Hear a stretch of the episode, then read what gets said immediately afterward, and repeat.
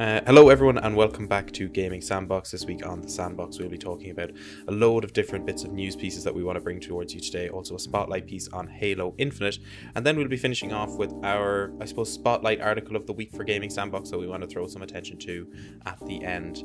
Uh, in terms of news pieces, I want to just give a quick uh, disclaimer that there'll be time codes down below. If you're watching this on YouTube, you can skip to any of the pieces that kind of interest you. Here's a quick rundown quickly of what those pieces are. Uh, one of the pieces is half a Gen Z wants to make gaming a family tradition, according to a new survey. Uh, ex Bioware developer, uh, ex Bioware writer, sorry, uh, has concerns about the new Mass Effect or Dragon Age TV series. Uh, the new possible teasing of a Returnal DLC, and then finally Halo Infinite multiplayer will also add weapons over time. So these are all the four news stories we're going to be looking at from various different news sources. So feel free to check out both the articles themselves and the time codes in the description below. Uh, with the formalities out the way, good to see you again, Connor. How are you this week? Yeah, I'm I'm feeling pretty good, thank you. Yeah, good to be good to just have me and you again. It's uh, Yeah. it's been a while. It seems quiet, it's just the strange thing to say. It is quiet, yeah, yeah. I quite liked having Bandit on. Bandit was quite fun. Yeah, I know having guests on is always a fun time, but I um, I, it, it is strange going back to the two person format that we haven't done in so long. Uh, No, it is, yeah. yeah, How are you? I'm not too bad. I'm not too bad. I mean, in fairness, we have actually spoken to each other probably for the most in the last two weeks and probably in the last few months because we've just been so busy with a load of stuff. I, I, yeah. Well, I mean, we've spoken a lot over over Infinite. It's mostly me shouting at you and you laughing at me. It's fine. Um, Oh yeah, the best way to do it. yeah, just getting the damn warthog. Origin. I mean, jeez. well, with the tragic driving that hopefully some people will see someday that you seem to have, I I'll don't blame it- know. I'll blame it on my connection or just bad luck. For those listening who've played Halo Reach, it, the Kat's driving looks like I don't know pro levels in comparison to what Connor is capable of when it comes to You- driving a warthog. You know, Master Chief is is the lucky Spartan. I'm like opposite end of the scale, opposite coin. Yeah, but to, to give some perspective to this, uh, Connor and I yesterday were playing a game of Stockpile, and um, he was like, "Oh, we'll, there's an achievement for putting uh, one of the power seeds in the in the back of the Razorback," and I was like, "Oh yeah, that that's fine. Let's go do that." Um, getting the Warthog straight away, Connor accidentally falls into this pit, and I was just like, "Oh, I guess I'm not getting pit. that achievement." Then. To be fair, huge pit in the middle of the map. I mean, what a what a map design flaw. God. yeah, But no, I also drove drove straight into that pit with the flag carrier later on, so that that went well. you are the resident, I suppose, Boba Fett of Halo, really, aren't you? Oh yeah, yeah. Set, I, I'm setting myself off with that jetpack. Hmm. How I suppose we'll talk about Halo a bit later, so I want to move on a little bit. But I suppose any other news from you this week? Uh, uh, firstly, I suppose it's Black Friday weekend, so have you purchased any brand spanking deals or whatever? Have you done any shopping yet? Or No, no. I've been I've been feeling guilty for buying credits in Infinite. That's about that's about it really. I mean, we'll come on to that. What about Yeah. you?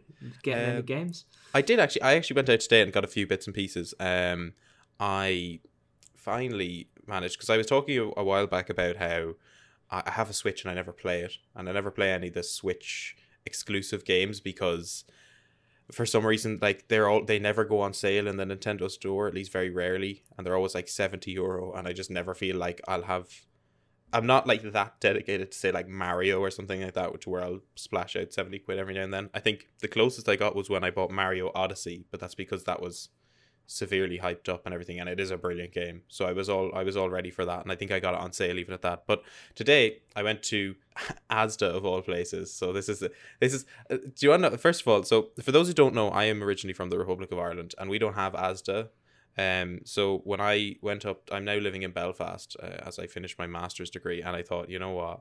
I'll take a trip to Asda. It's like a local pilgrimage to see the cultural sites of Northern Ireland.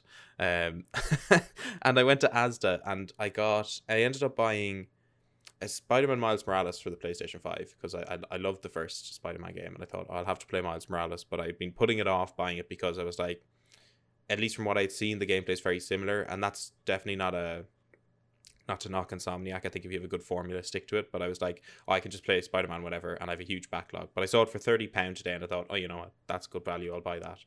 Uh, on top of that then I picked up Metroid Dread for 40 pound which I thought was really good considering that's only recently come out.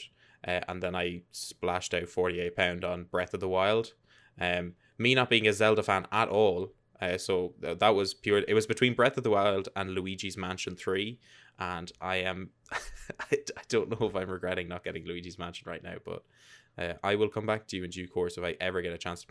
Let's be honest; these games will still be unplayed in a year's time. so They'll be gathering dust. yeah, but I mean, it was fun to go out and buy physical games for once. I haven't done that in so long. Um, I did also buy Far Cry Six, um, because I had the the wonderful guys over at Hall of Gamers. I won a a twenty euro gift card off them, so I thought, you know, what, I'll use it on the store and I'll get Far Cry Six because anything with Giancarlo Esposito, I will attach myself to and either play or watch rigorously. So I, I am looking forward to diving into that at some stage.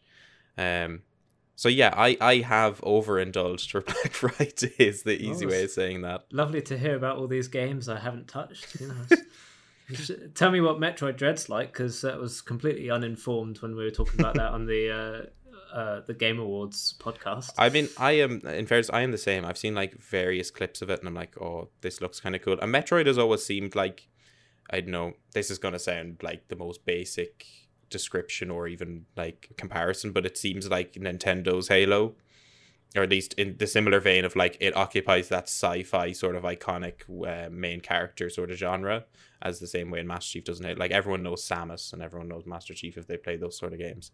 So I was like, and I've never played a Metroid game, so I thought, you know, I'll, I'll give it a go. I'll dive in. There's been great reviews on this. It's nominated for Game of the Year. It has to be at least decent. Um, and it's a side scroller as well, and I don't mind side scroller games. I always feel like at the least they'll be somewhat enjoyable.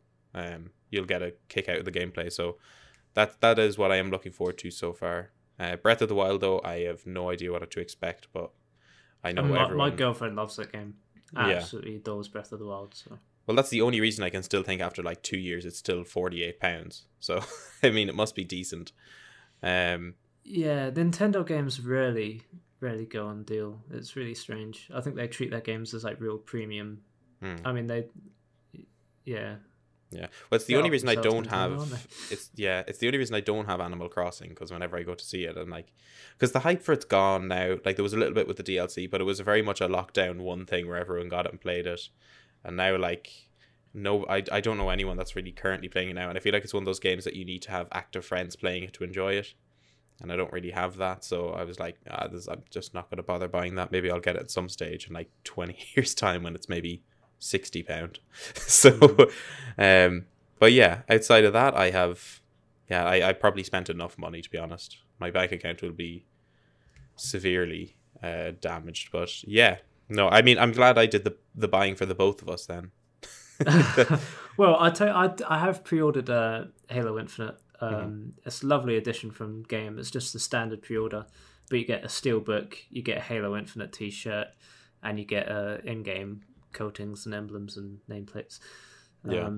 And that, that's a nice little bundle that I thought, you know, I could just get it day one Game Pass, but it's nice to receive a physical thing on day one. So it's like, yeah, I'll Mm. do that. I haven't had that in a while.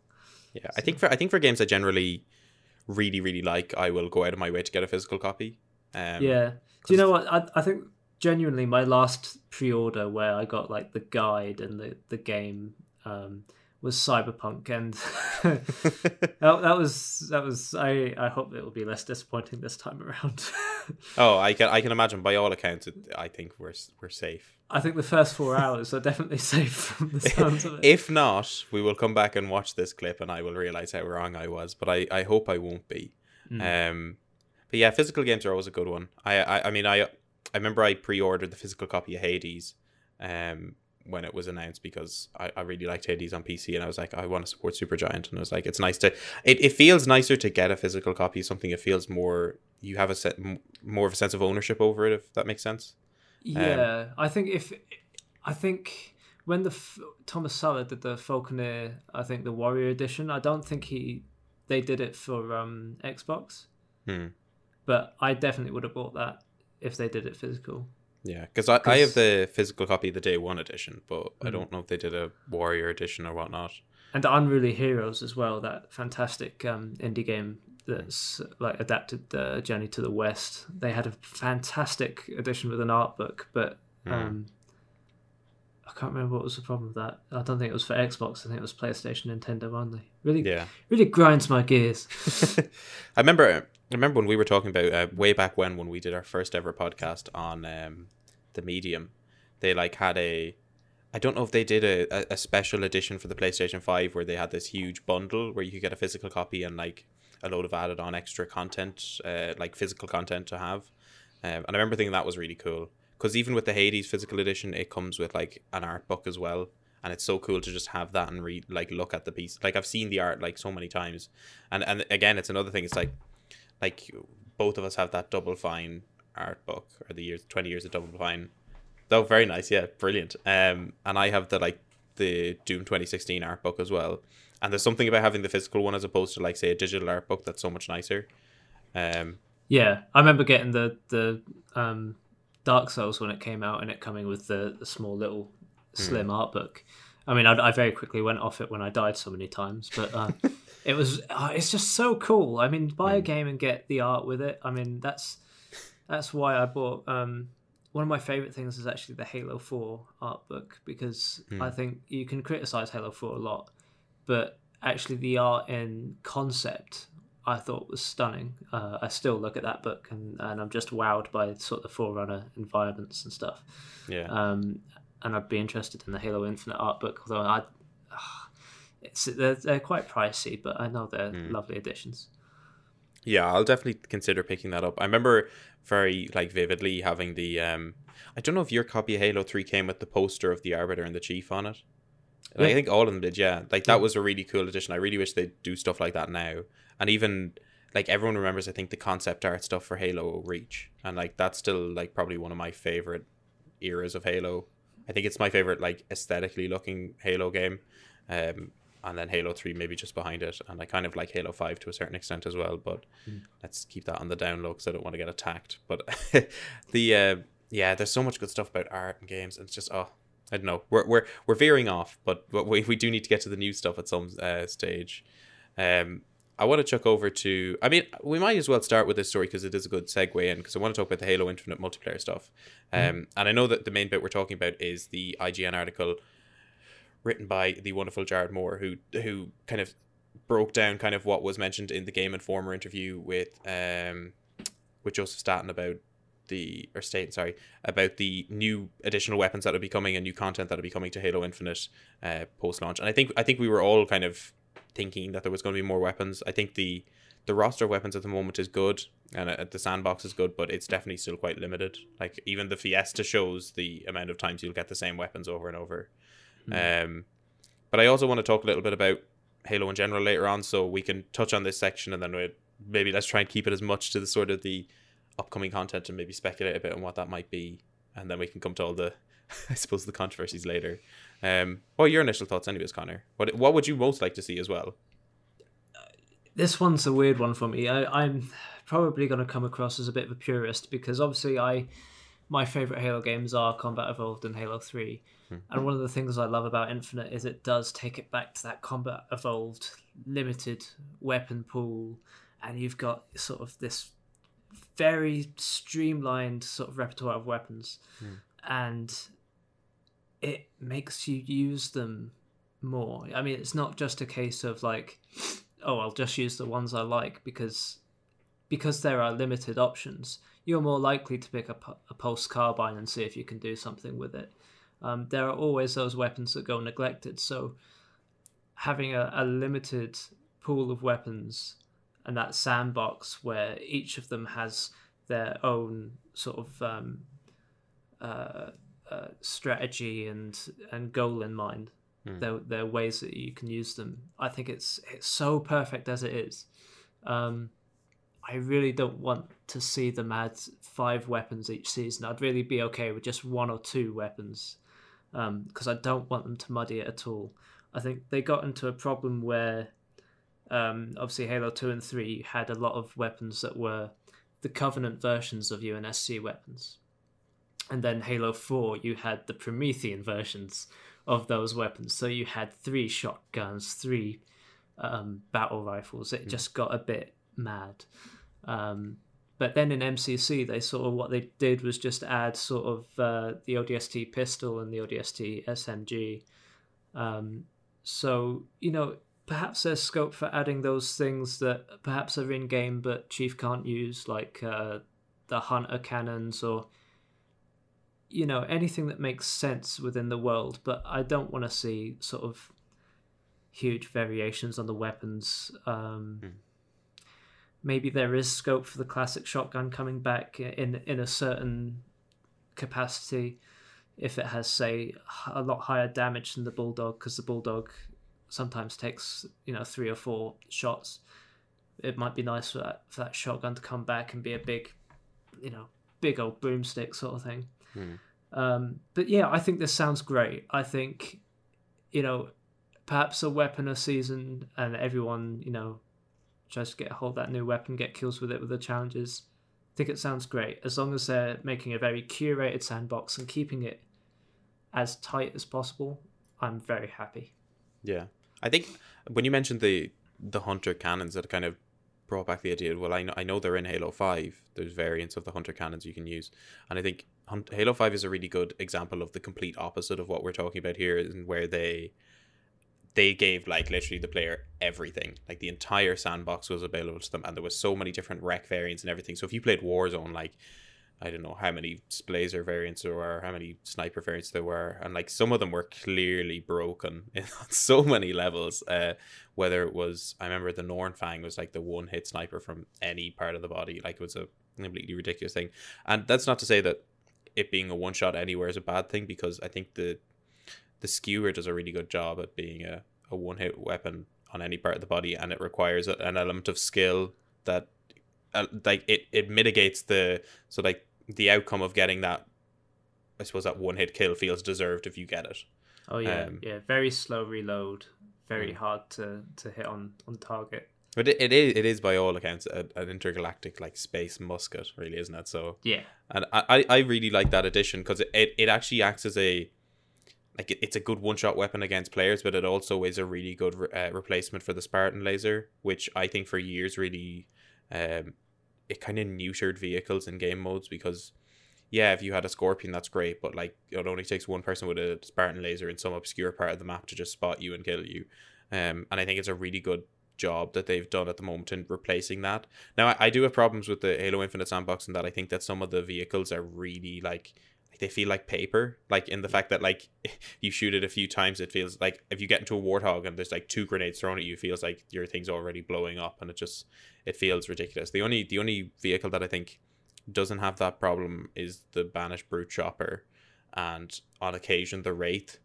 Um, the brute chopper it, it depends on the angle you're at. If you're going head on, the brute chopper has the mass. It, it really depends. Maybe the all the interactions I've had with it have been have shown that it have maybe given me an idea that it's more powerful than it actually is. I, I think I, I'd agree with you on the Wraith. The Wraith feels quite buff. Hmm. But the um, yeah, I, I am interested to see how they're gonna like go from this because by all accounts, this game, I can buy and we can compare it to Halo Five a little bit, and I I'm. I was about to say I'm old enough to remember Halo 5's launch, but like that was the last Halo game.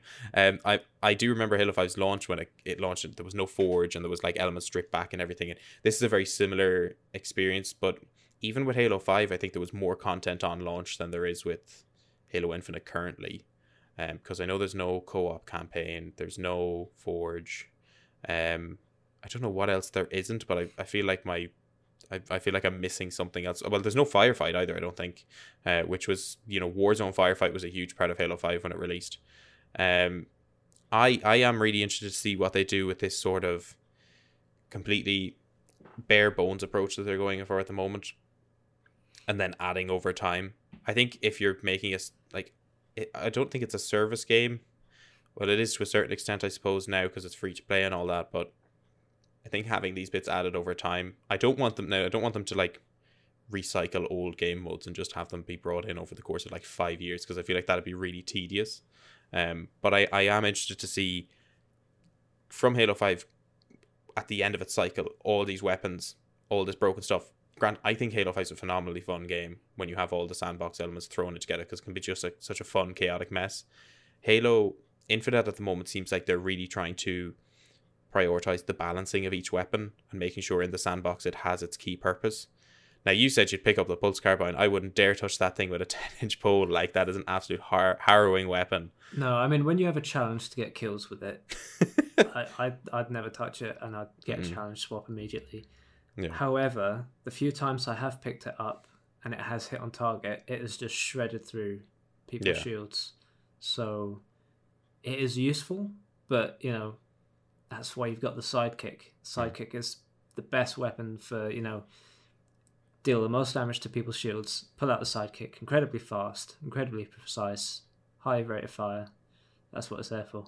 Hmm. I think I think in fact the sidekick is a perfect example of how Halo Sandbox, at least in Infinite, has showed that there's it's easy it's easily accessible, but when you master it, you can really do some damage with it, even against higher like tier weapons. So like if you come like you would imagine a close quarters that an AR would beat out the sidekick, but a, a I suppose a proficient sidekick user will be able to easily take down the shields of someone faster than an AR and get the headshot quickly. Oh yeah. Um, another thing though, and I have mentioned this on a few occasions, I'm really happy with the way the AR feels in Halo Infinite. I think it's a really like it has a it it it seems it's a viable option now, which it wasn't It- before in many Halos. it feels as beefy as the saw. It just shreds through people, Mm. That's nice. That's nice that everyone's on a good starting point when they start with an AR. Yeah, because I'm happy to see AR start again because my problem with the last few Halo games has been that whilst I love Halo 5's Magnum, it was always the meta to use that over the BR because it kind of made the BR obsolete, and then you'd never use your AR. So if you're spawning in, you'd everyone would just use their Magnum, and that was a problem with Halo CE as well. I don't think anyone uses the AR in Halo CE on the rare occasion that they're in like close quarters, maybe. But I think it's nice to have AR starts again because I think it's the first time since Halo Three that they've done that. Um, I think you've had DMR starts in Halo Reach or whatever it I- was back then. I hated the DMR.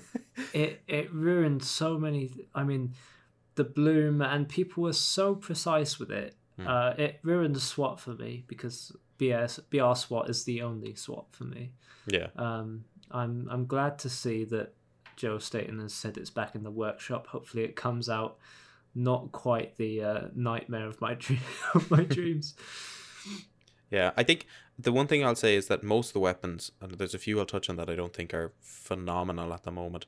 Most of the weapons feel like they have that space in the sandbox. There isn't a weapon that kind of does what they do better, if that makes sense. Like the like you won't have like as you mentioned with Halo 2, you won't have the sort of covenant equivalent or the banished equivalent in this case, or the forerunner equivalent. Like the Sentinel beam is a completely different weapon to the assault rifle. Uh, the plasma pistol has its different uses than the sidekick. Uh, the needler has its own uses as well. Uh, it's just a lot of really good, but like the BR, I think is a really good weapon, but the BR is like it's not the commando. Like the commando is a completely different ball game. Like they're similar, like they are probably cousins of some sort, but like they they operate differently, and it takes a different skill to to use each, which I think is really nice. Whereas before you would have had something like I don't know, like the saw and the assault rifle would have been fairly similar. Just the saw has a bigger damage output, and it's like, well, that's not really a big difference. Uh, which I'm I'm really happy to see these changes I- now. I'm just incredibly excited to use them in campaign because Hmm. you know, like legendary difficulty, a lot of those guns you're going to pick up and they have a purpose. yeah. Uh, yeah, very excited. because it does it does feel like I mean I'm always a big fan of like and this is why I'm a big fan of uh, like games like Doom Eternal and all that is that each weapon should have its should have its prescribed purpose. So you know in Doom it's very much like okay you can use the heavy machine gun with a precision bolt to take off enemy cannons from afar, but you can also use the uh, chain gun shield to block off enemy damage. Like there's different uses for different weapons and all this different stuff. And I feel like Halo's doing that at the moment. It's like if I pick up a plasma pistol, I don't feel like I'm useless. I can still use the charge shot in a melee or a charge shot in a change. The assault rifle feels beefy just regardless. You like I'm happy for once that I'm using an assault rifle. I can take down shields and have the possibility of killing someone in the same clip rather than having to reload. Because that was a big problem for me in previous Halos was the assault rifle would be fine for taking down shields, but then it's automatically okay. Switch to your sidearm now because you're not going to have enough bullets to finish them off. Do you know what's? I love how deadly the plasma pistol with the sidekick is. Hmm. I I got into a match of Fiesta and I got plasma pistol and sidekick. I thought, oh god, and then killed like five people. It because of that high rate of fire, Hmm. suddenly it's like a better noob combo than ever. The best thing is though, because I remember if you if you remember the Reach plasma pistol, like no matter how good your trigger finger was, it had a set amount of like if you shot, like there'd still be a, a significant gap in between your first and second shot.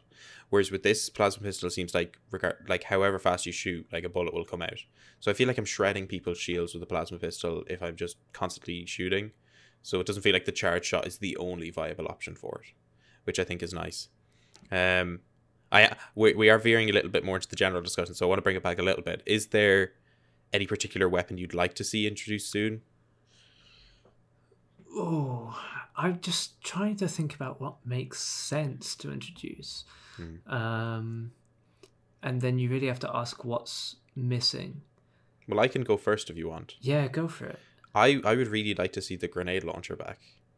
Um, because Isn't that kind of the cinder shots purpose? the cinder shot, yeah, but there's more of an element of tracking to the cinder shot, whereas the the grenade launcher is very much just like one and go. I feel like it, let's say for example, like um, if the cinder shot is lock on, then the uh, grenade launcher is a remote detonation. Like there is a different element there. Yes, I mean you can use the cinder shot and it's got the same tap function as the grenade launcher, but the key Hmm. difference is that holding and then release to detonate. Yeah. But the good thing about the grenade launcher is if you just want to get a pop shot in, you can do that. You can't you can do that with the cinder shot, but it's not as viable as the grenade launcher. I feel like that'd be a good way of balancing up. I feel like there's enough of a difference there if that makes sense to warrant it having its own thing. Hmm. Um, like that's just something I'd like to see back because I was just thinking about it when I was playing. It's like I loved the grenade launcher in Halo Five, and I loved the grenade launcher in Reach, and I'm kind of sad not to see it there. But I mean, obviously, I mean the weapons at the moment kind of speak for themselves. So I mean, it'd be nice to see it come in at some stage. That's a, that's a really tough question. I I don't really know what weapons I'd bring in. Hmm. Um, you'd perhaps have to leave that with me. we can come back to it anyways when we talk about the general Halo discussion later. Um, I want to move on to the next bit of news though, which is the uh, article I read in the Gamer this week by Sean Murray uh, about um, over half of Gen Z uh, wants to make gaming a family tradition, according to a survey, which I think is really good. So the survey, first of all, is done by um, Get Century Link, uh, which is an American company. Uh, and they, they kind of put out this survey to a bunch of Gen Z uh, applicants uh, from 16 to 24 and then parents above the age of 25. Um, and I want to focus on kind of the main stuff that's at the end of this article, first of all. So, on the side of Gen Z, 33% said that gaming brings them closer to the family members, 55% said that they wanted a game night to be a family tradition, and then 39% said that the uh, that they think gaming was their absolute favorite way to spend time with their family, and then 50% uh, said it makes them feel like an expert with their family. And I can totally relate to that on so many levels because if anyone, on the off chance that ever I'm at home for like a family dinner or something, they're the I don't. My dad will bring up something about the PlayStation, and I'll be like, "Oh yeah, did you see what was happening this week?" And it's like my element to bring to the table. Now nobody knows what I'm talking about. I could make up lies, and they'd probably believe it, but I can definitely relate to that fifteen percent. Uh, fifty-five percent so saying that they want to be a family tradition. I think that's really cool. Um, granted, it's a very American survey. I'd imagine. I would be interested to see how it would age with European audiences in the same way. What are your thoughts on it?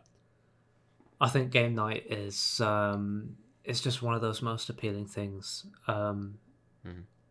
I remember my with my ex and her family, we used to play on like Scene It and Trials Evolution on the Xbox. Hmm. Um, you know, games where you can just have like three or four controllers, sit down in front of, you know, TV, popcorn, some drinks. I think it's really important. I don't think that games should ever substitute going outside and spending time with your family. Um, however, I think it is genuinely one of those fundamental ways that you can build relationships with with friends and family. Um, whenever I, I spend time with my girlfriend, it's not just let's sit down and watch a film or a show. I mean, we like to watch stuff like you know University Challenge, where we like to compete and see how many answers we can get right. Because usually I'll get all the literature ones, she'll get all the science ones, and we'll see how well we do. And so that's a little bit of a game. Um, and it's you know every time it's like board games at Christmas. It is just one of those fun things that you can do with other people. And games,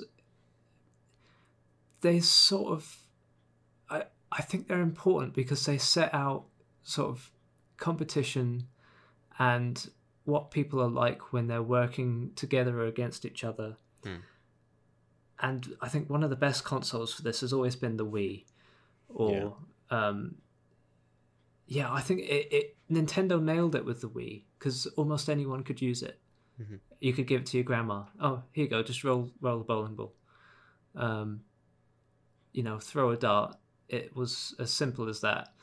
Um, and every time I go around to my girlfriend's, you know, she's got the Wii U there and she's got Donkey Kong, and I think, you know, oh, I know we've already sort of hundred percented Super Mario 3D World, but you know, do you want do you want a little go? Uh, it's um, it's just one of those things Hmm. when you want to spend time with people. It's a really good time.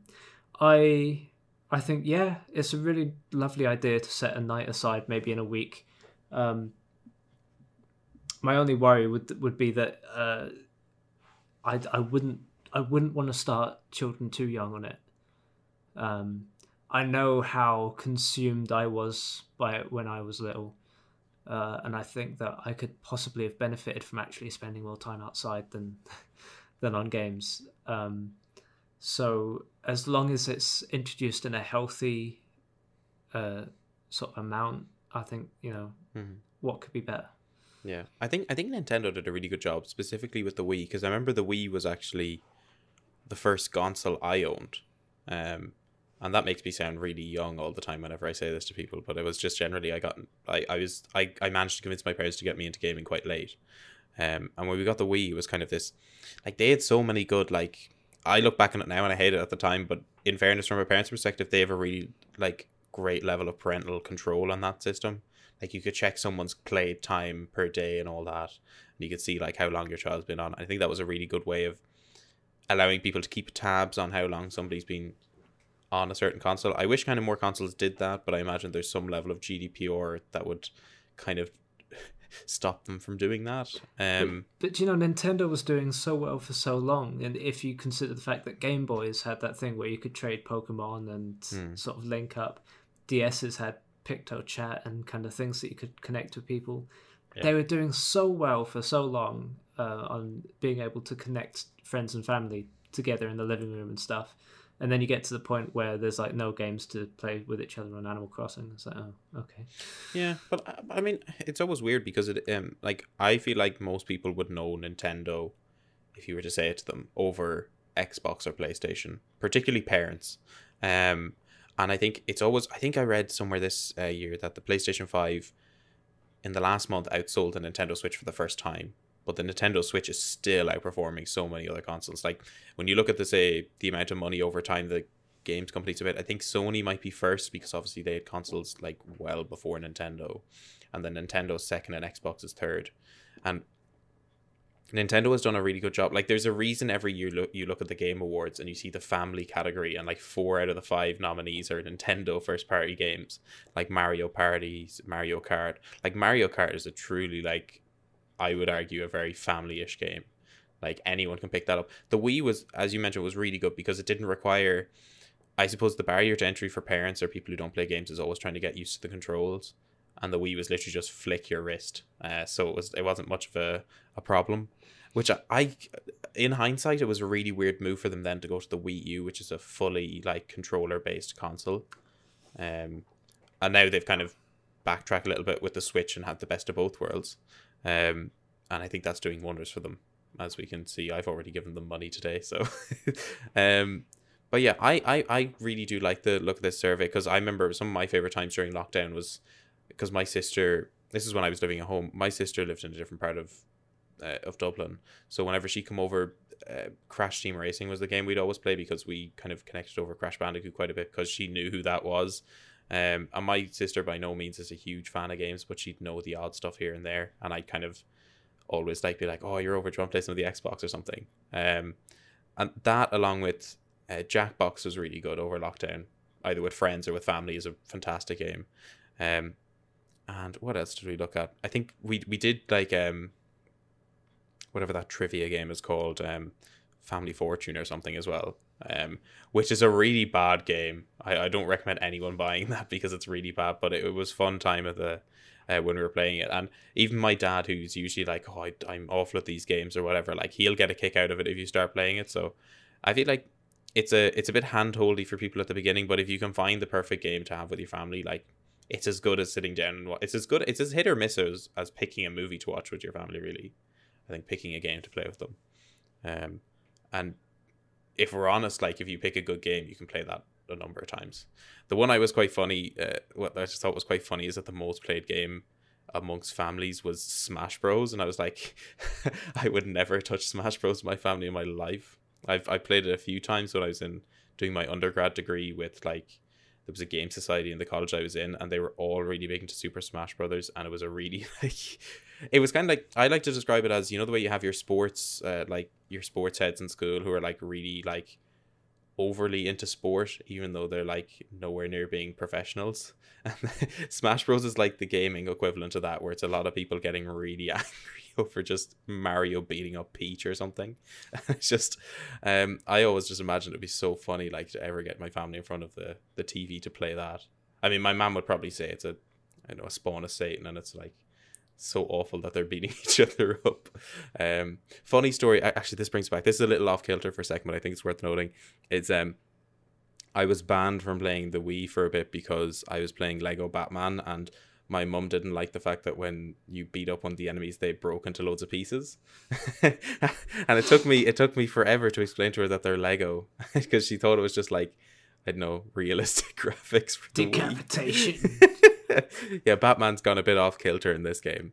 Um, but yeah, no. Um, bring it back to the point though. I, I there wasn't much of a news piece. I kind of wanted to bring up the conversation around this. I just thought it was a really neat sort of piece of information that came out this week, and I thought it was kind of a, a cool story in a sense. Um, I imagine we'll see this number grow in the years to come, given that even though I say we're, I say Gen Gen Z and millennials are kind of the the two generations that have grown up with gaming as sort of a, a popular medium, as opposed to generations before that where of course stuff like doom was installed on more home computers than micro than windows at one point but like the stuff in the case of like games being more accessible to people anyone can pick it up everyone knows about games like everyone knows who sonic is everyone knows who mario is um everyone knows who pikachu is like it's all that sort of stuff where it's like I, I feel like this will only grow in the future, and I hope it does as well because I think it's a it's a medium that's clearly here to stay.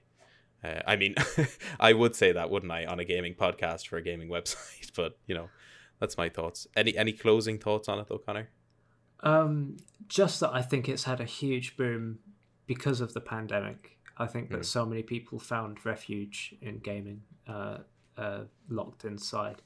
Mm-hmm. Um, whether that continues, I don't know, but it's certainly increased its popularity, and I think that uh, people rely on it as that thing that they can have at home. Perhaps when it gets to winter, more people and more and more people rely on it. You know, mm-hmm. one hundred percent. Um, moving over then from sort of games as a as a hobby and as a survey, I want to bring it over to the meshing of two mediums, which is obviously the medium of film and TV with games. And uh, I, I want to bring up this one particularly this week because I am very much quite interested. Connor, obviously, you've played your fair share of Mass Effect for when we did the unofficial Game Pass podcast, but I want to break into this a little more. Obviously, uh, an ex Bioware writer was talking about the concerns he may have with a potential Mass Effect or Dragon Age TV series, and that was, of course, uh, David Gaider. I hope I'm saying his surname correctly, or Gaider, one or the other. Please, my name's Odrin. Everyone pronounced my name wrong have sympathy. Um, but I wanted to talk about this really quickly because it is it brings up a really interesting conversation. And one of the main elements, first of all, was that I remember there was a few years ago where there was rumors of a Mass Effect film. Um, and that kind of seems to be dead in the water now. It was cancelled a while back, um, and I'm kind of happy that that was the case because if anyone's played Mass Effect, imagine trying to condense that into even if you were to do a three-hour film. I don't think you'd do this that first game justice. Um, but the one element that came up in that thread that I thought was really interesting was the the so much difference in choice for the customization of characters and of course the interaction with side characters in Mass Effect and Dragon Age. I'm going to specifically focus on Mass Effect because that's the game I know the most. Um, mm. I haven't re- I haven't played Dragon Age, so I can't really speak too much of that. But it is it brings up a very interesting question of if you're doing a series, uh, like another example you can bring up is Paramount series for Halo, uh, which is set to come out next year. Uh, if you're doing a, a, a sort of a show or a series on a popular gaming IP, do you focus on the main cast in that game, or do you do something in that universe?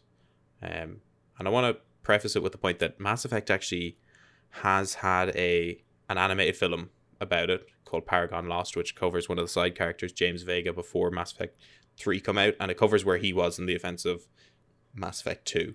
And it's quite good. It's it's fine adaptation and it's good for any of the fans of the series, but I think that's fine in a sense because it's a character we get introduced to after and there's no way in which the universe can kind of be affected by his actions in a cent in like some obscure element outside of the main story, which I think is fine. But then it's when you get to the stage of like, okay, we're gonna make a Mass Effect series and we're gonna focus on Mass Effect One. Like I think the first thing that was brought up is like the decision of whether is Shepard a man or a woman. Like that's already a, a hotly debated topic. I personally really like um, Jennifer Hale's portrayal of Commander Shepard, but I know a lot of people love Mark Meer as well. So it's like that one that one decision will already alienate the audience. So I suppose I've spoken a lot about this already, and I've to thrown off loads of random stuff. But what about your thoughts on this, Connor? What were what was your first initial reaction to it? So, yeah, I thought going into the article that this was obviously a dev who was cons- concerned about the how the game would be preserved being adapted into the new medium. I thought that they were probably going to be a bit precious about you know uh, you know we're all precious about media that we that we love, and then it gets a bad adaptation. I know Resident Evil just got a film which, um, from the sounds of it, isn't the best film, but it does good fan service. Um, so you know, it's always a concern. What I think surprised me reading it uh, and his thread of tweets and his argument was that it was more Bioware games are intensely personal and sort of woven experiences that are curated by each player, right? Mm-hmm. Um, and I think they have an inherent problem in that when you look at the covers of, say, Mass Effect or Dragon Age, you know, you either see the male Commander Shepard or uh, on Dragon Age 2, there's, you know, the, the male uh, protagonist on the cover. Um, and so, you know, would these companies like Amazon, would they just pick um, that male character and say, okay, that is Shepard, that is uh, your protagonist in Dragon Age, and uh, cast a, a, a, white male actor in that role? Uh, would they do that, or would they sort of go out there and, and make the choice to make a very unique Shepard, or you know, how hmm. would the casting be done? I think there's so many questions, and I think that there is a right way to go about it, and uh, that anxiety about whether they do it correctly is you know completely um, valid. Mm-hmm. I think what's important to know is that Henry Cavill has already teased uh, uh, sort of an Instagram post where he clearly has a Mass Effect script in his hand. Um, I, I could see Henry Cavill being a, a, a Shepard in, in that kind of in that role and I have to admit that yeah, um, he did fine in The Witcher. I assume people that'd be, like yeah. It. That'd be hilarious to see him as like two main IP characters for video yeah. games showing. And well, he's, yeah, he's the gaming actor. Just rely on him for everything. Yeah. Um. I. I. Yeah. I mean, I will certainly watch this if it comes out because I am. Um, I know, for lack of a better word, like a whore for Mass Effect. Like I will eat up anything that comes my way about it. Um, and I, even if it's terrible, I'll be like, oh my god, just to see the aesthetic of Mass Effect on TV is already good enough for me. Um, I know I'm very easy to please, um, but it's like I don't know. I would really like if they took the universe of Mass Effect and made something new. Like I've always loved that idea. Like I have, like I'm really looking forward to the Paramount show with for Halo, but I don't know how I feel about it being Master Chief and Cortana centric because we have we've seen that story um, I don't know how much more there is to tell outside of just retelling the events of the games through the form of TV. um, or through telling sort of missions we haven't seen with them, which I don't think will add much to the overall knowledge we have of those characters. Yeah. Um, like I'd love to see a show kind of depicting what the rest of Blue Team were doing from like Halo One to, to to four. Like that would be amazing to know what they're at. Um, like I even read like like a core product is a Cole Protocol or is a core a Cole Protocol. Pro, oh Jesus Christ, Cole Protocol. Uh, one of the books originally. I'd love to see Grey Team. I'd love to see a thing about Grey Team. I'd love to see anything about Red Team either. Like all this other stuff. Like this huge universe that Halo has. Like like Halo Legends is just a fantastic job at kind of showing that universe off in different styles and giving different personalities to loads of different stuff. So I'd love to see that universe kind of expanded upon, uh, rather than everything having to be Chief and Cortana. Like it's a huge problem. Sorry, I'll let you talk in a second, but it's a huge problem I have with Star Wars because everything always goes back to Anakin Skywalker, Luke Skywalker. It's like there's a huge universe there, and like it seems like for some reason, like even in the Mandalorian, I was so annoyed when they introduced Luke Skywalker because it's like, oh, yeah, this huge universe, but of course Luke Skywalker happens to bump into our characters. Oh, and of oh, there's Bo Katan. She was in another show. Oh, Ahsoka. Oh, she was also in this show. I know. It's like there's only so many cameos from characters I've seen over and over again. I want to see something new, original, something that has no bearing on the rest of the universe. You know?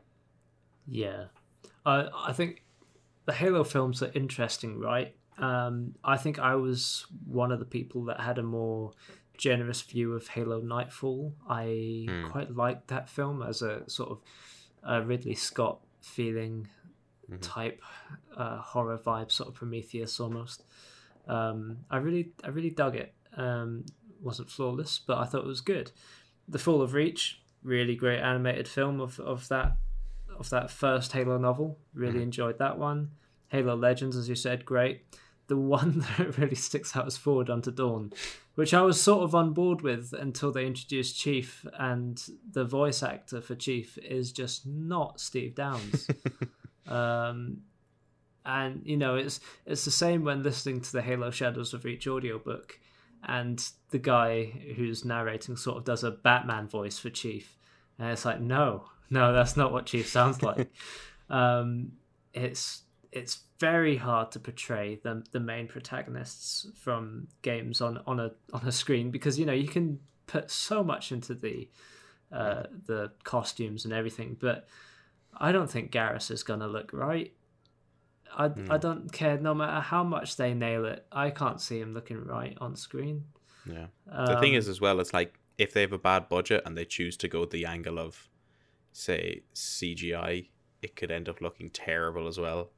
And if they go like practically of the other side of like you mentioned that Resident Evil movie earlier, like I think the like awful practical and CGI works for that because Resident Evil is such a like Bollywood style series, anyways. I don't know about Bollywood. Well, you know what I mean, like B more movie. indie, yeah.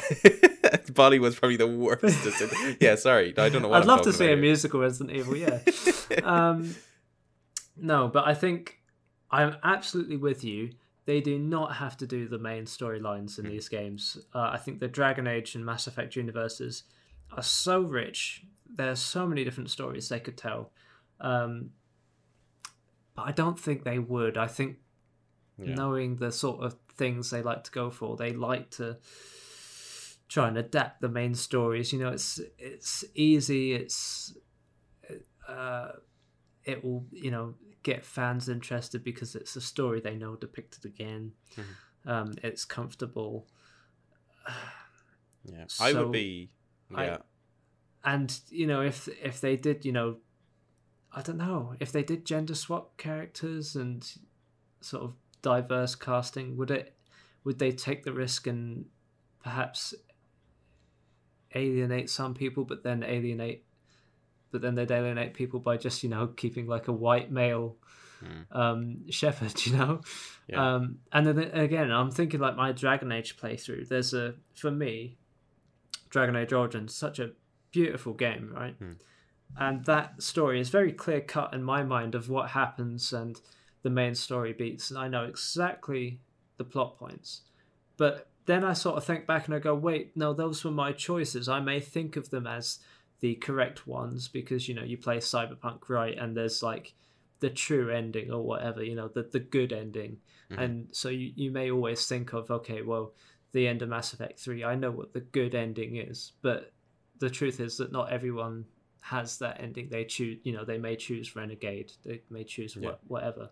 So by taking that tailored narrative away and robbing the choice and just portraying this is the story of Mass Effect, yeah, you are going to lose some of that personal connection with what gamers have had. And um, it's always the risk you take when you make an adaptation. Um, I don't think there's any clear answer. I just think that should it be given to big studios like Amazon? I'm not sure. I think it should be given to people who are intensely passionate about recreating the same experience from the games, and perhaps the devs should be more involved with the adaptations than they currently are. Yeah. I, I think the one thing about Mass Effect, particularly the mainline story, that made it so appealing to the gaming audience was the level of choices you mentioned. And, you know, we've already kind of seen a level of backlash to when the level of choice isn't as nuanced or deep as it as it should be. And that was of course with the endings to Mass Effect 3. And the kind of yes, there was three different choices, but I mean people kind of boiled it down to what's your favorite color sort of thing.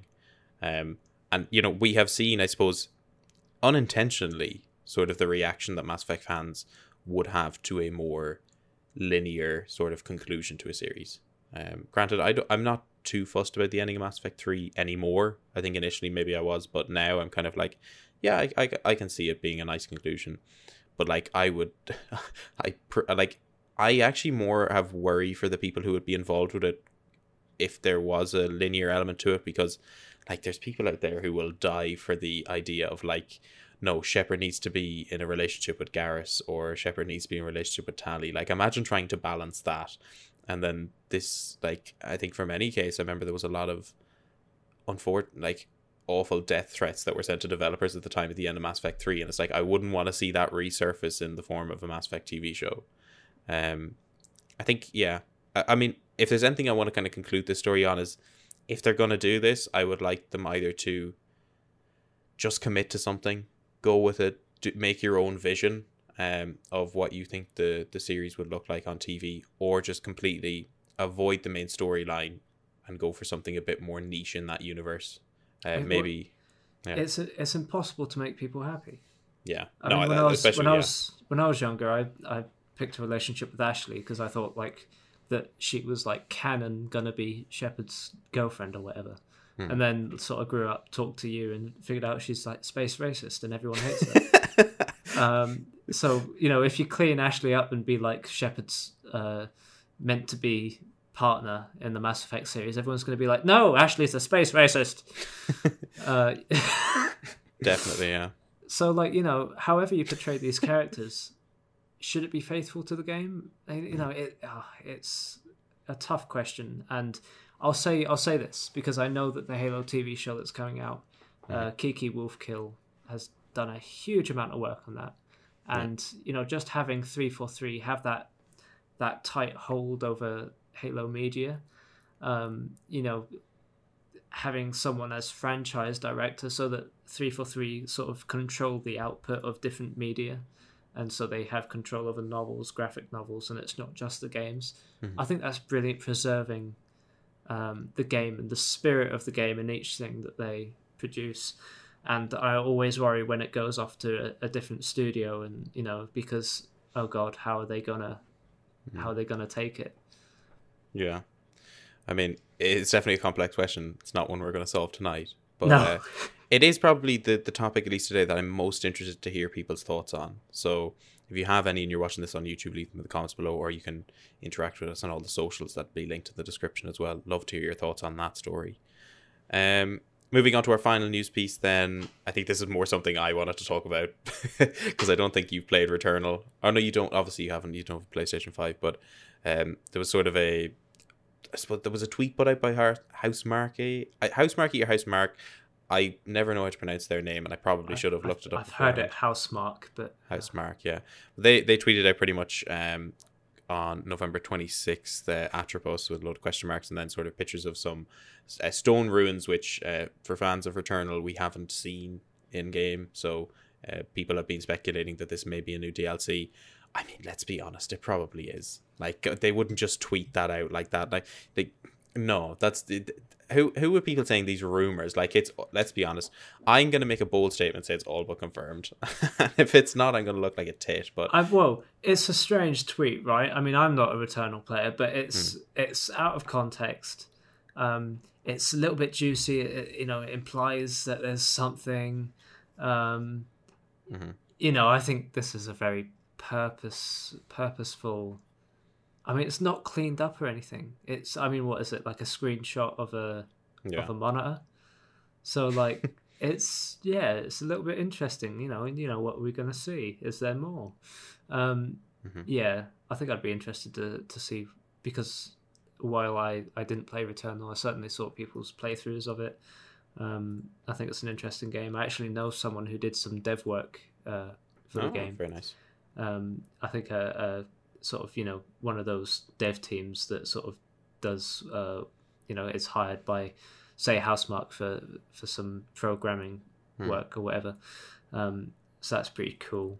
Um, but I the the game is like a roguelike where if you die you start from the beginning. Is that right? Uh, I, in the it's a roguelike in the same way Hades is a roguelike. It's like the character retains all memory of what happened, and there's kind of certain elements of uh, once you get to a certain area, you kind of kind of skip through that at some stage. So do you think? Uh, have you completed it? Not fully, no. Okay. So do you think the DLC would uh, would be the the same format? Uh, yeah, I, I mean, I can't I can't see them like I wouldn't see them straying away from the genre they're in. If that if that's what you're asking, I think that would be a gross like, not gross, but like it'd be a a weird like move. I, I don't think it would work because people are buying Returnal for Returnal's gameplay.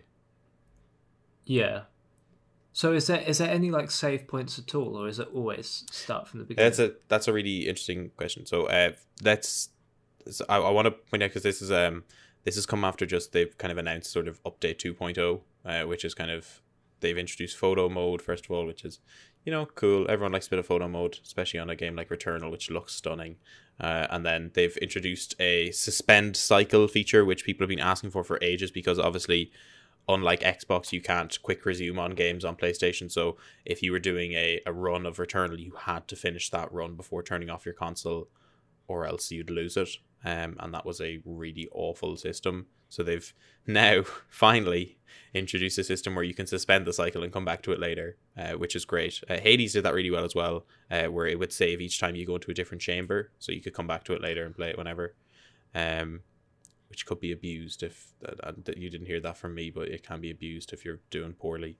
Um, but the I I would be very very very happy to see a Returnal DLC. I haven't finished the main game, so I need to do that first. But I there's something about Returnal. It's like it seems like the black sheep of like PS5 exclusives, at least the ones that people know about. Whereas, like, you don't hear anyone ever mention it when they're talking about PS5. Like, the games you'd hear brought up are like Ghost of Tsushima, Ratchet and Clank, um, Last of Us, uh, what else? Spider Man and Miles Morales. Like, you'll hear all those games brought up all the time, but you will never, hear, you'll very rarely hear someone mention Returnal. Um, and I, I, I think it deserves a lot more praise. I think, in fairness, it was maybe snubbed. I'm not gonna snub to the Game Awards, but that's probably a biased opinion. Don't take that from me. And let's be honest, the awards don't really mean anything. It was nominated for a few different bits. Um, but yeah, no, I, I would love to see a, a sort of a DLC add on. I think it deserves it. I think it's a great th- game. I think as an Xbox gamer, um, and correct me if I'm wrong, I think Returnal seemed a bit like an event, like you know this new roguelike, very challenging. Mm. Um, and people were sort of obsessed about it until they completed it. But uh, am I right in thinking that it's pretty limited in, in terms of narrative scope? It's it's mysterious for sure. Uh, it's very. Um, I think that's one reason I really like it. Is it, it's it's not a story that just presents itself to you. Like it's not like The Last of Us where it's giving you this concise narrative from start to end. It is very much told through the stories of um, you finding clues of past lives of different cycles and runs that you've done or through elements of notes and that that you find or through translating scripture from ancient ruins. I think that's that's my favorite part of storytelling in those sort of games because it really just hits on some like it makes you feel smart figuring out bits about the universe and it makes you feel like it satisfies the player's need to want to learn more about a universe, but also, you know, I don't want stuff handed to me. Um, I think the story of Returnal is something that even now I kind of think back on, like coupled with the gameplay, the music, like it has, like I've mentioned to you, the aesthetic of it being kind of a Prometheus style, um, and the aliens in it as well are really interesting. The music itself is really eerie, but also mysterious and kind of sci like heavy synth sci-fi, which I love. Um, like I, I could go on about Returnal for for ages, but sorry, did you want to say something? It it seems like the big difference between that and the PlayStation titles that I really praised are um, the sort of step back from that very cinematic narrative experience. Mm. So this seems to me like from people watching people play it is it's this very challenging event type game, and I think perhaps this DLC could uh, revive a lot of interest in in Returnal and get people mm. playing it. You know for uh, for another period, which you know uh, yeah. would be would be great because get you know games like this, you know, seemingly deserve more recognition and and have more content to bring people back. So yeah, I think good. I think Returnal Returnal story. Uh, if I was to try and compare to something else, which um, I I think I maybe would say it intrigues me in the same way that Control's narrative intrigues me, in, in the sense that I really like the kind of spooky supernatural element of it, the mysterious sort of bits of you don't like you will never like if you play Control, like you won't ever fully understand what everything is doing. There's a certain level of you just have to trust in the unknown forces that they're doing this. Um, and I love that sort of form of storytelling because I think it's a very core human trait to like try and explain everything. And I think when games end up doing that, it can feel really unnatural. Uh, but when you get like something that's kind of saying like, like Alan Wake is another perfect example. Like I've no idea what the hell's going on in Alan Wake half the time, but that story engrosses me because, well, I mean, I, I don't know what how the forces work or how any of the villains are, are at least main antagonists are kind of how they are what they are. And I know that obviously Alan's writing creates these creatures, but why is it that Alan's writing does this and all this? So I guess those questions that intrigue me about that game.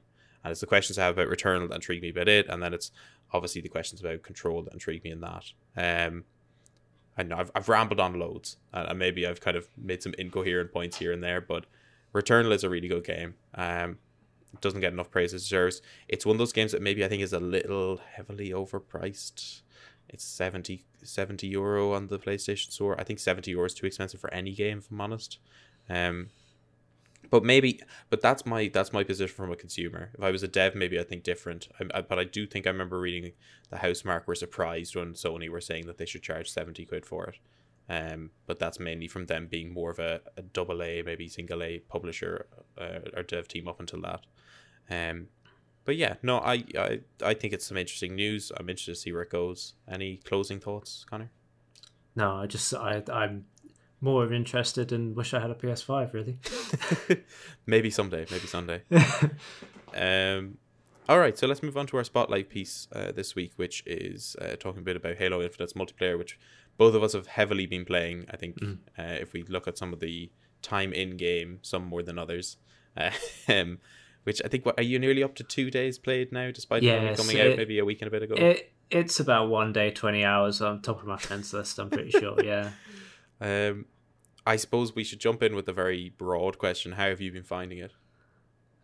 Uh, I think just the bare bones gameplay is just fantastic. It's addictive. It's just that shot of adrenaline that I don't think I've had from Halo multiplayer since perhaps Halo Reach, um, which is a multiplayer I don't like playing on MCC, but at the time it, it had that it had that feel. Everything new, everything worked, uh, and you know I've just been I've been sucked in. Um, more broadly, uh, if you're wondering what a Halo multiplayer looks like now, in terms of what you actually pick to play, it's quite limited, and and in some ways I like it. But it's either quick play, which is your four v four arena, uh, bot boot camp, which is your um, again the same but against bots, and you know for you to practice. Um, big team battle, which is uh, twelve v 12 mm-hmm. um, and then ranked arena, which is you know no radars, battle rifle starts, and there's a few game modes on each. So you have a very limited pool of game modes to choose from. Um, they're doing a Fiesta event at the moment where you get random weapons. That's very cool. Um, and yeah, it feels like, you know, perhaps people were expecting much more content at launch. And I think the prevailing thought to me is, well, this, you know, we, we've been waiting to see what Halo Infinite looks like. They've been saying it's the platform for Halo for the next 10 years. And it's come out and it does feel like a, a platform. It does feel like a, a game as, as a service almost. Um, mm-hmm it feels like something that would be updated over time and things will be added. Um, and you know, this is uh, kind of the first time we've we've seen this from Halo. I think um, to add on to our discussion earlier, earlier, uh, as long as things are added correctly in a finished, polished, best they can be way, I think this is fine. Mm-hmm. Um, Halo Five to this day does not have split screen co-op. Um, there are still things it's missing where it's just like, why can I play all of MCC split screen co-op and not Halo Five? It's very jarring.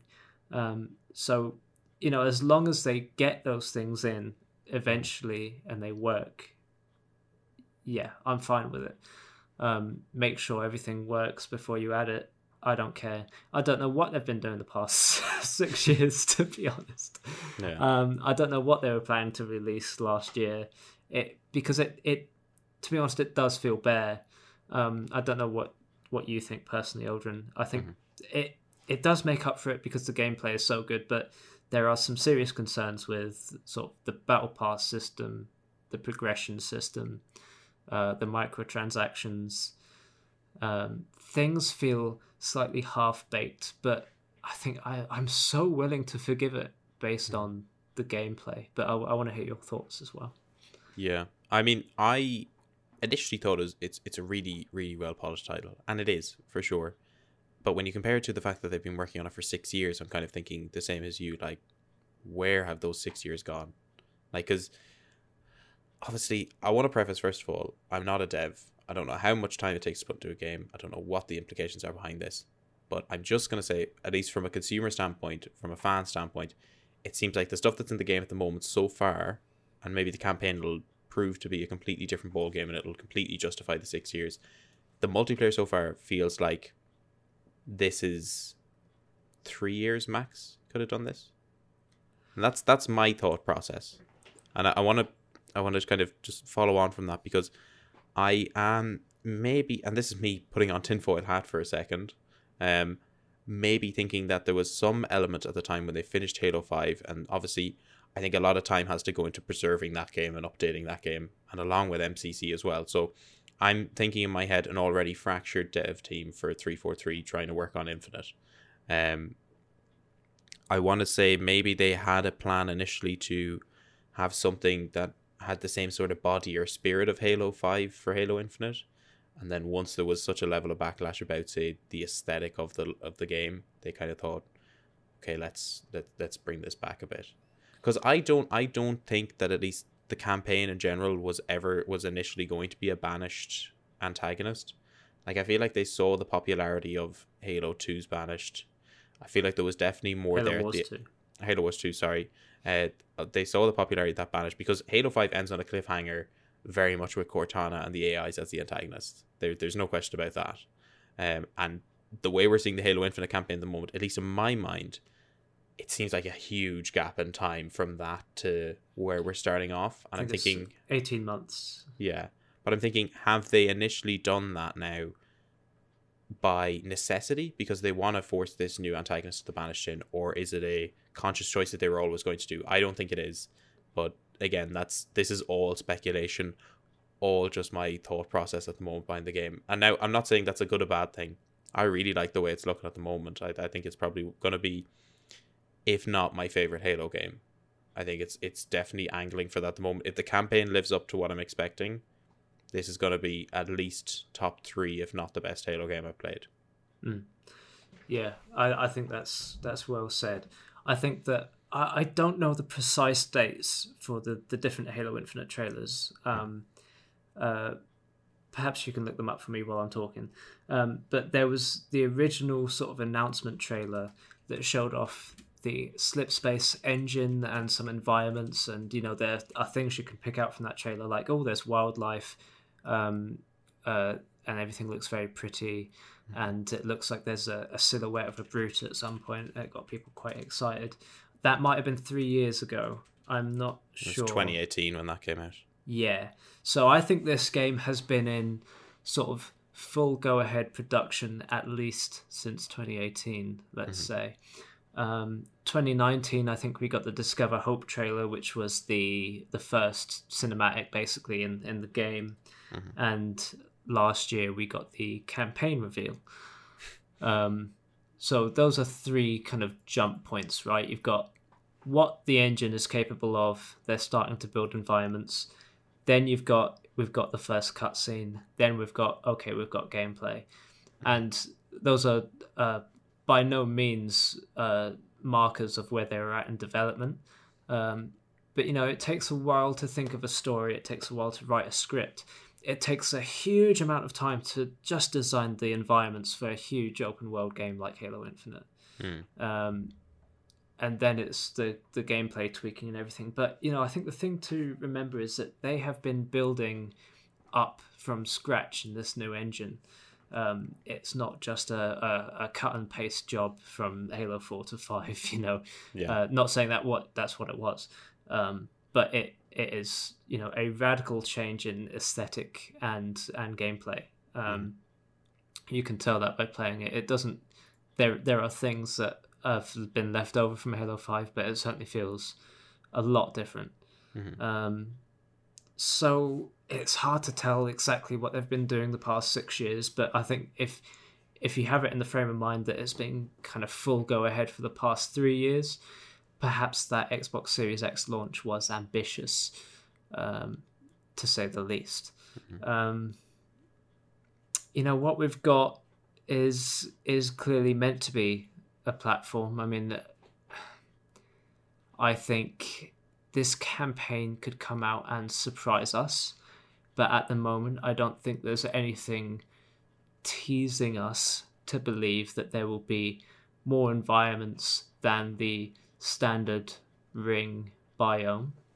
Um, we haven't seen any. I mean, we haven't seen any flood, but so uh, so far they've been taking so much inspiration from Combat Evolved. They could be keeping that a secret, and it was a big reveal twenty years ago. It could be a big reveal again.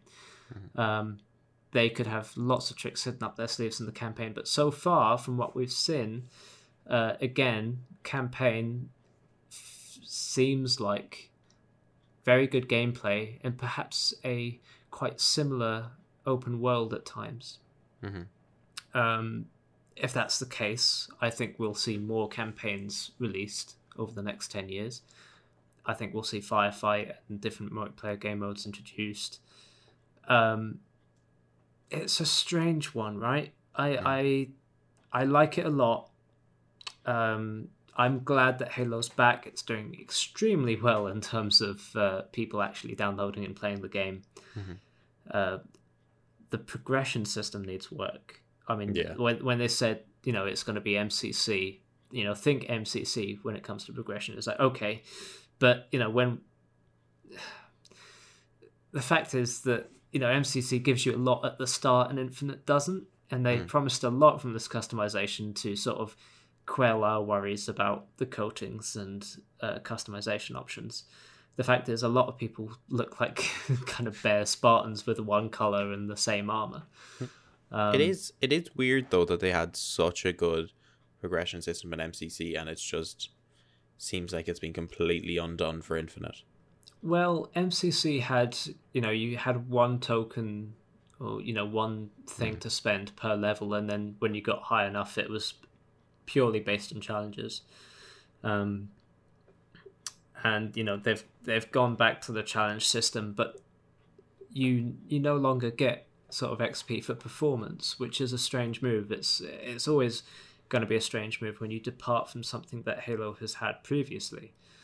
Um, the battle pass, paying for a battle pass, and then finding out that actually the the armors and the colors and coatings you unlock, they're nowhere near as vast as what they were promising. You know, I was expecting sort of camouflage coatings. You know, armor that isn't just the the five heroes from Halo Reach. Hmm. You know, a lot more interesting stuff. But you know, I I recognize that it's still very bare bones. But I'm sort of I'm at the point where I'm looking at all the coatings and I'm going, well, there's not that many I actually like the look of. You know, through the the whole hundred tiers of the battle pass. So where am I going to get these nice coatings for? Are they going to make me pay for them, or they're they going to make me grind?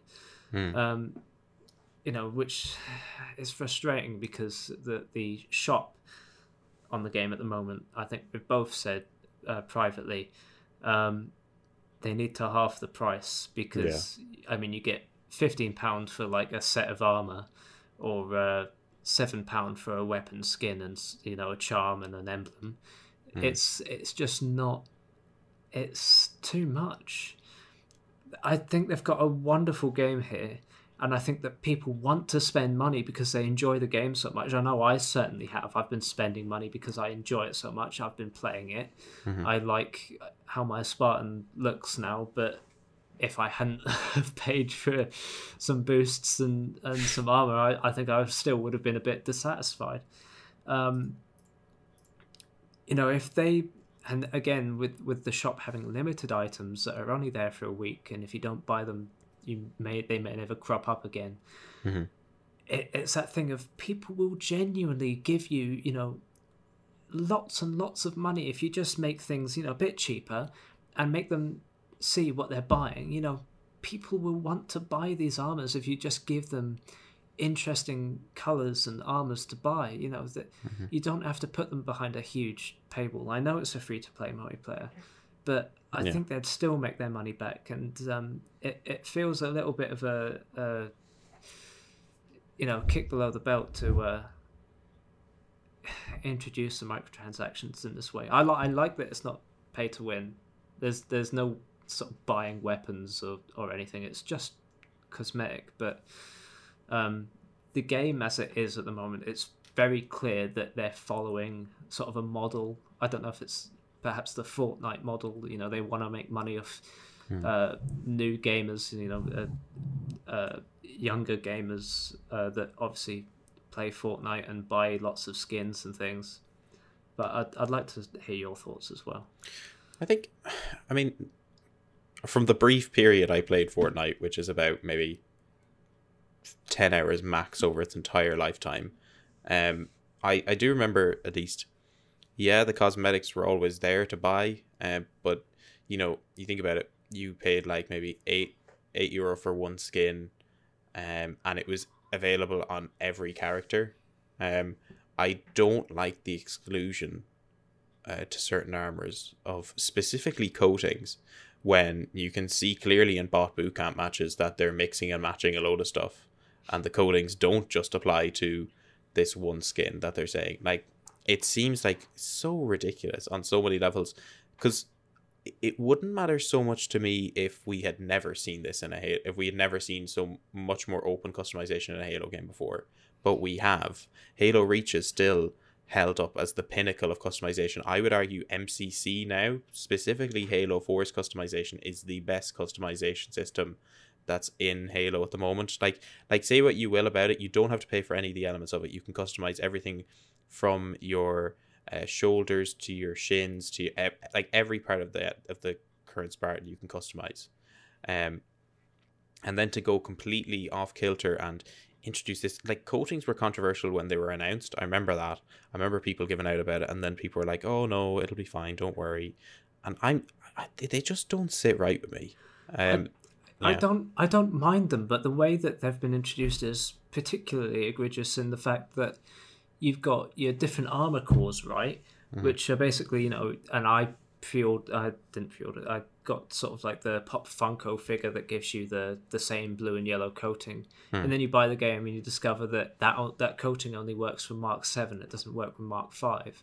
yeah. Um, and then the coatings you've got, you know, I'm looking through them, and they're all base one color for the whole body. Um, you know, which is something that we haven't really had since Halo Combat Evolved. Yeah. You know, we've always had two two colors or three colors on our Spartans. You know, why why should my Spartan be all purple? You know, hmm um, and coatings and premise, I I like it. I like that there's different textures, and I like my new Willow Tea uh, coating that I got for the the weekly challenge, where it's got like um, it looks like little flowers like on the uh, on the undersuit. Uh, there's a lot of interesting things you can do with the coatings. Yeah. I think in terms of texture, you know, there's uh, the platinum anniversary coating that's kind of glossy and shiny. There's the um, the the toy one I mentioned, which is completely clean. It looks like plastic. And then you've got the other ones with all the bumps and scratches and mud and stuff. Um, I think they look great, but I want more of them. I, I don't understand why you're making me progress through a battle pass and then sort of tier 99 is just grey. Tier, uh, you know, there's lots of tiers higher up the battle pass where it's just blue and grey. It's like, where's the camo? Where's the interesting patterns and things? You know, I thought this was going to be really unique, and to be to have everyone be their unique individual Spartan, there needs to be a, a, a huge pool of these coatings to choose from, and Yeah. there isn't at the moment at in in this beta state uh, just before launch. And if this is the battle pass for the next three months, the only way they're going to introduce more coatings is by free events or um, buying them in the shop or grinding the weekly challenges, and that's that's a problem because everyone's going to look very similar. And I, I and again the the weekly challenges they're sort of designed in the way that you want to buy challenge swaps so that you get the right challenges to, to grind through and buy XP boosts and, and you can just buy XP grants to go through the mm-hmm. tiers on the battle pass. It feels like the whole system is aimed at getting you to spend to progress. And it's not giving you enough for it. It- mm-hmm. It's a bit of a shame. Yeah. To to me personally, I think the logical progression for customization in Halo would have been, um, if if we think to MCC, obviously you've got your color variation, which you can pick just any color that they have, and I think that's perfectly fine. I I don't think that was a flawed system to begin with. I don't know why they did like unless they were going to like revolutionize the way in which it was done. I don't see why they bothered trying to change it. The and I I really liked. This is an element that it was kind of controversial for when it was introduced into Halo 3 customization, but the they kind of touched a little bit on customizing not only the Spartan armor but also the texture of it when they introduced the two different sort of Spartan gen suits that you could have underneath your Spartan, and I think that was a really cool um, opening into what they could have done. I think the logical progression would have been to have the colors and then to introduce uh, different sort of like the coatings, but not as colors, as more of textures to have on your Spartan. So as you mentioned, the camo earlier, you could have the camo, but then you could pick the two colors if you wanted for the camo, or you could have like I don't know racing stripes or something. Uh, I don't know. I'm I'm I'm spitballing here, but something that would have added a bit more personality because I know at least in Halo Five the the variant helmets at least there's one for recruit at least the recruit armor that is flames and you can have flames on that and I remember a lot of people being like even though it's just a recruit armor they'd use it because it was kind of like oh it's cool to have like flames on your Spartan or something. Like, yeah it's kind of tacky but it, it's personal and it, and it looks unique. And Halo 5 is probably arguably at least in modern Halo one of the worst customization systems in Halo because it's literally just a body and a helmet. Um and I really, really think that they've misstepped here. Uh, I think, I think the the armor the armor hall is a really good way of they could have utilized that more so that you could have your own creations. So like you could mix and match different armors and then have like a gallery of them and then pick whichever one you wanted rather than having to continue change. I think that's a that would be a really fun idea. Yeah, so you have Um, different suits that you can select before each match. Yeah, rather than having to continually go back and change stuff all the time. I think that's fine. I am very disappointed with the progression system. I'm very disappointed with the um with the store. Um and this is from someone who I refuse to buy microtransactions on store. I've done it before for games. I've regretted doing it. I'll buy the battle pass. I think 10, 10 euro for a battle pass. I mean, come on, it's it's it's free. Like the game is free. I, I think that's fine. Buy the battle pass, and anyone who gives out about having to like, I had the same um, sort of like I know kind of DLC season passes are kind of going out of fashion now, but I had the same opinion when people used to give out about, oh, why do I have to pay for this DLC? I paid for a game. It's like it's extra content on top of that. It's fifteen quid. Support the dev team that are working on this. Like, like don't be such an ass about it. I'm fine with paying a tenner for a battle pass for a free to play game. I think that's perfectly fine. What I'm not fine with is quite. I mean, okay, I'm I'm gonna sound very cynical here, and this is believe me, this comes from a place of love, and I have nothing but positives to say about the gameplay for Halo, and I will get onto that. But the my the store at the moment, the prices they have, and what they're charging are really predatory. Like the stuff that they're giving for the money that we're giving them is not worth it, and I like even when I see like like here's the perfect example I can't remember how many credits was. It was about 15 or 20 euro for a set of katanas and then three or four of the same sticker, but just for different things. And I thought, like, that is actually ridiculous. It was 500 credits, a fiver for a different shade of red. And it's like, what is the point? Like, I, I tell you what, because I've spent quite a lot on the store. Um, I've, you know, I spent, I got the original Battle Pass I got um, I've bought challenge swaps and XP boosts. Um, I bought the first armor set that was available in the store. In the store, I'm wearing that armor set now, and I like it.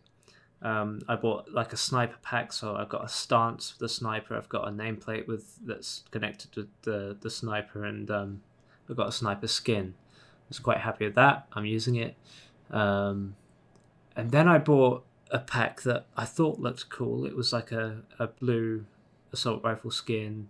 It had a little attachment on the end of the assault rifle. Um, it had uh, something like an emblem or something. Anyway, I got that, and it was just like I put it on the AI. I got into a game. I went, "Oh, that looks proper shit. I don't like that at all." And that was like, that was like, "Oh god, that's eight pound wasted." Yeah. Um, ten dollars or whatever. Uh, so you know there, there's there's a fundamental problem in that I I wouldn't have mind that purchase if it was only four pound.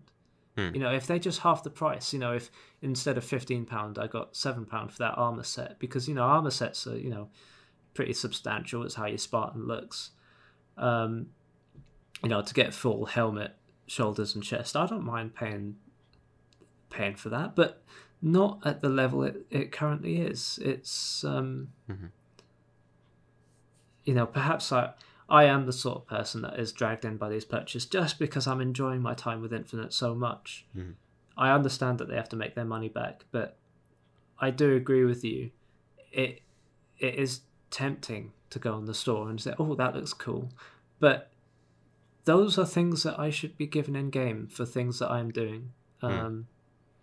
And I do, you know, I don't like it when the game is making me resent it a little bit because I've spent a little bit too much money on it. That's yeah. not a great feeling. Um, also, to point out, I remember when they did the multiplayer reveal, they did specifically say, and maybe maybe I'm paraphrasing a little bit, but they did say that all of the items that were in the store you could get in game. Like it, it, there was the option to pay for it, but you didn't have to. Now, maybe that's me misremembering. And I want to say if I do misremember, they probably meant just the battle pass. But I don't know. I just at the moment it really rubs me the wrong way what they've done at the store and with progression. Progression less so because I think well progression is like at least nobody's taking anyone's money for progression. The store though is actively taking money off people. And and that's that's the one thing I worry about. And I think I don't know. I, I'm less likely to forgive 343 because they are such a huge company. Um, because they, they, they don't need, like, it's not like they are struggling for cash. Like, they don't need to be charging 20, 15 to 20 euro for a skin. Like, they can, like, they can half those prices easily. And they will probably earn up, like, if anything, they will probably make more money because more people will be incentivized to buy it. But how much is this 343 and how much is Microsoft? Yeah that is always the case. And again, this is completely all speculation, and it is, of course, stuff that you know either you nor I will be able to speak to because we're not game devs, and it's it's just more of a customer opinion. And I suppose that probably is one of the most important opinions, but there could be quite clearly like boardroom politics that's going on that we just don't know about. Um, needless to say, I I maybe it's a little naive of me to think about this in the modern day game industry, but I do have faith that they'll fix it. Um, I think they've got a lot of time to fix it because if they're planning on making, I am always wary when I hear companies say stuff like this is going to be a ten year project like they did because it only takes one misstep for that project to then be just defunct. Like we saw that with like Mass Effect Andromeda, um, and I'm I'm I am hoping I really want this to be a platform for Halo for the next ten years because at the very moment everything about the gameplay is addictive and I love it. Like I haven't been this committed to a multiplayer game, and I don't even like multiplayer that much in like in this long. Um, speaking on progression, I hope they do a similar thing once campaign comes out, where they have campaign challenges that can help you progress in the battle pass. I do want I don't want this shit again of like the couple of years prior where the you could only level up in multiplayer because that was a huge problem for me in Halo 5 because I didn't like multiplayer but I wanted to level up and I wanted to get like the um I wanted to get the newest armors and all that from the REQ packs so I had to go and play Warzone I had to play like Team Slayer and ranked and everything I hated it uh, I loved Forge and custom games and I loved the campaign so I ended up negating that time um, and I think if you look at my Forge time or my custom game time, I have like 20 odd days in that on Halo 5. Um, I really want, and, I, and MCC was great because I could go into a game, because I'm not the best multiplayer player, player either. So, like, it's nice for me to go into campaign and have challenges that I know I can do and go and do that. And half of the fun is trying to figure out how to do those challenges. Um, so yeah, I, I hope there's a tied progression between campaign and multiplayer. That's one thing I hope, and I feel like that would actually help a lot of the problems with the current progression system because at the moment the progression system seems like you can like once you finish all your weekly challenges you're kind of like okay what do i do now um i was saying this to you when we were playing i was like i think they should personally and again this is just complete and utter like like me shooting shit here because like i don't have to i have no responsibility to do this or i have no consequences to not doing it i personally i think the best system would be to have the challenges as an added bonus, maybe half the challenge XP that you get from them. Um, so like 300 be worth 150 or whatever, and so on and so forth, and then make the rest of the progression in game. So like uh, XP for kills, uh, objective played, all that sort of stuff, like what they had in MCC. Um, I think that's a really solid system for progression at the moment. Um, but bar that, like I, I do want to bring it back to a positive very quickly because I don't want to leave this on a, a, downer because obviously the the progression and the microtransactions have been dominating the news of Halo Infinite, particularly I, I, suppose on Twitter. But like anyone who's been on Twitter will know that the negative stuff always dominates, so probably not the best place to go off. Halo Infinite is a phenomenal game, regardless. I, I think it's really really good. Um, the the gameplay feels fluid, and I'd say this props to 343 for finally being able to find the middle ground in a debate that suits everyone about whether sprint should be in Halo or not. Like the fact that that was such a huge problem for years and now all of a sudden it's like yeah, sprint's here and you you don't have to use it. You won't be at a disadvantage for not using it, but you can also use it and it's the same sort of scenario. I think I think that's such like I think they've done such a fantastic job at balancing the gameplay. We mentioned the the balancing of the weapons earlier phenomenal. There's a couple of little bug issues, like I don't know, people sneaking up behind you and like somehow seven foot Spartans having like I don't know ninja reflexes where you just don't hear them coming. Um, but I mean, I'm willing to, I'm willing to forgive all this at the moment because technically it's still a beta. If we're honest. Um, and and they've they've made the point of proving that they listen and they mm. take on feedback and they change. Right, they've already put in daily challenges. Like that's a that's a quick fix. You know the uh, the play one game challenge, so you always get XP for finishing a, a multiplayer game. Mm-hmm. Um, and while not perfect, it's certainly better than getting no XP. I don't think these things are a quick fix, right? I think you know obviously first year of this game they're going to work out all the little kinks and everything. Mm-hmm. Um, but perhaps in three months, launch of season two, we will see a new progression system. So I.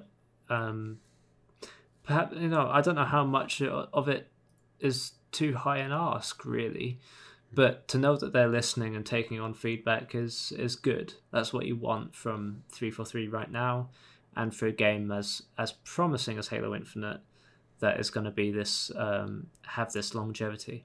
Mm-hmm. Yeah, for sure. Um, do you want to?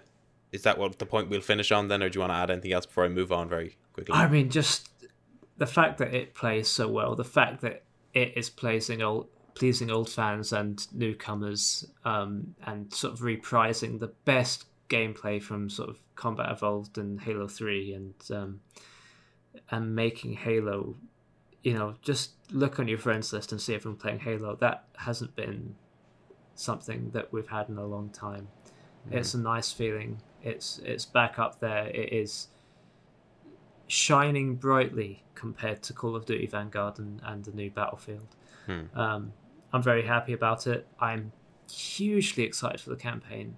Uh, and of course, it's free to play, so no one has anything to lose by going and giving it a try. 100%. Um, we're going to go on to wrapping up the show now. So we very quickly want to shine a spotlight on our article of the week on gamingsandbox.com, or gaming-sandbox.com, I should say, uh, to which you can find in the description below. This week I'm highlighting a piece by our wonderful Chris Clausen, who writes for our website. Uh, he did a fantastic piece this week on Sir You're Being Hunted, which is a game by Big Robot Limited and is having additional updates and remasters being developed by Den of Thieves Games really fun retrospective review of a sort of a classic title in the indie survival horror genre. Uh, something you should definitely go and check out. I think both of us can speak to Chris's enthusiasm on any game he writes about, so it's always fun to read his insight into those sort of things as well. Um, with Chris that, is almost oh, yeah. a connoisseur of the survival genre. Um, so yeah. you are being hunted is is certainly unique. I think his his writing has really won me over to uh, giving it a little look at because it certainly has a charming aesthetic and um, you know visuals, mm. and also it, it does sound genuinely quite quite tense, quite terrifying. Um, mm. It certainly feels like one of those worlds that can draw you in and then suddenly make you feel unsafe because you want to play the game because it does have that unique uh, feel and that humor. Mm-hmm. But then that that tension, you know, that I think that's something that's that's fantastic in horror games. So many horror games, sort of, it's su- such an ordeal to be in the game world. You don't want to pick up the game at all because you don't want to go back to that horrible place. But to have a, a horror game where you're quite intrigued by the world and it's quite mm. charming, and then it makes you feel very on edge when playing it, mm-hmm. and to have uh, all the things that, that that Chris outlines in the article, the the mechanics like. Um, how to hide from enemies and alert them by uh, uh, walking through sort of a crowd of pheasants and the, the different interactions with the mechanics. It, it sounds like a really interesting game, so uh, definitely check it out. 100%. So, to conclude the show, um, any of the topics that we talked about today, we'd love to hear your thoughts on them in the comments down below or over on our Twitter and other socials, which you can find us on on Twitter at Gaming Sandbox underscore. Uh, the same for Instagram as well, with the same uh, at. On Facebook, it's just at Gaming Sandbox, and the same on LinkedIn uh, for all those, I suppose, business connoisseurs that are looking at us on LinkedIn.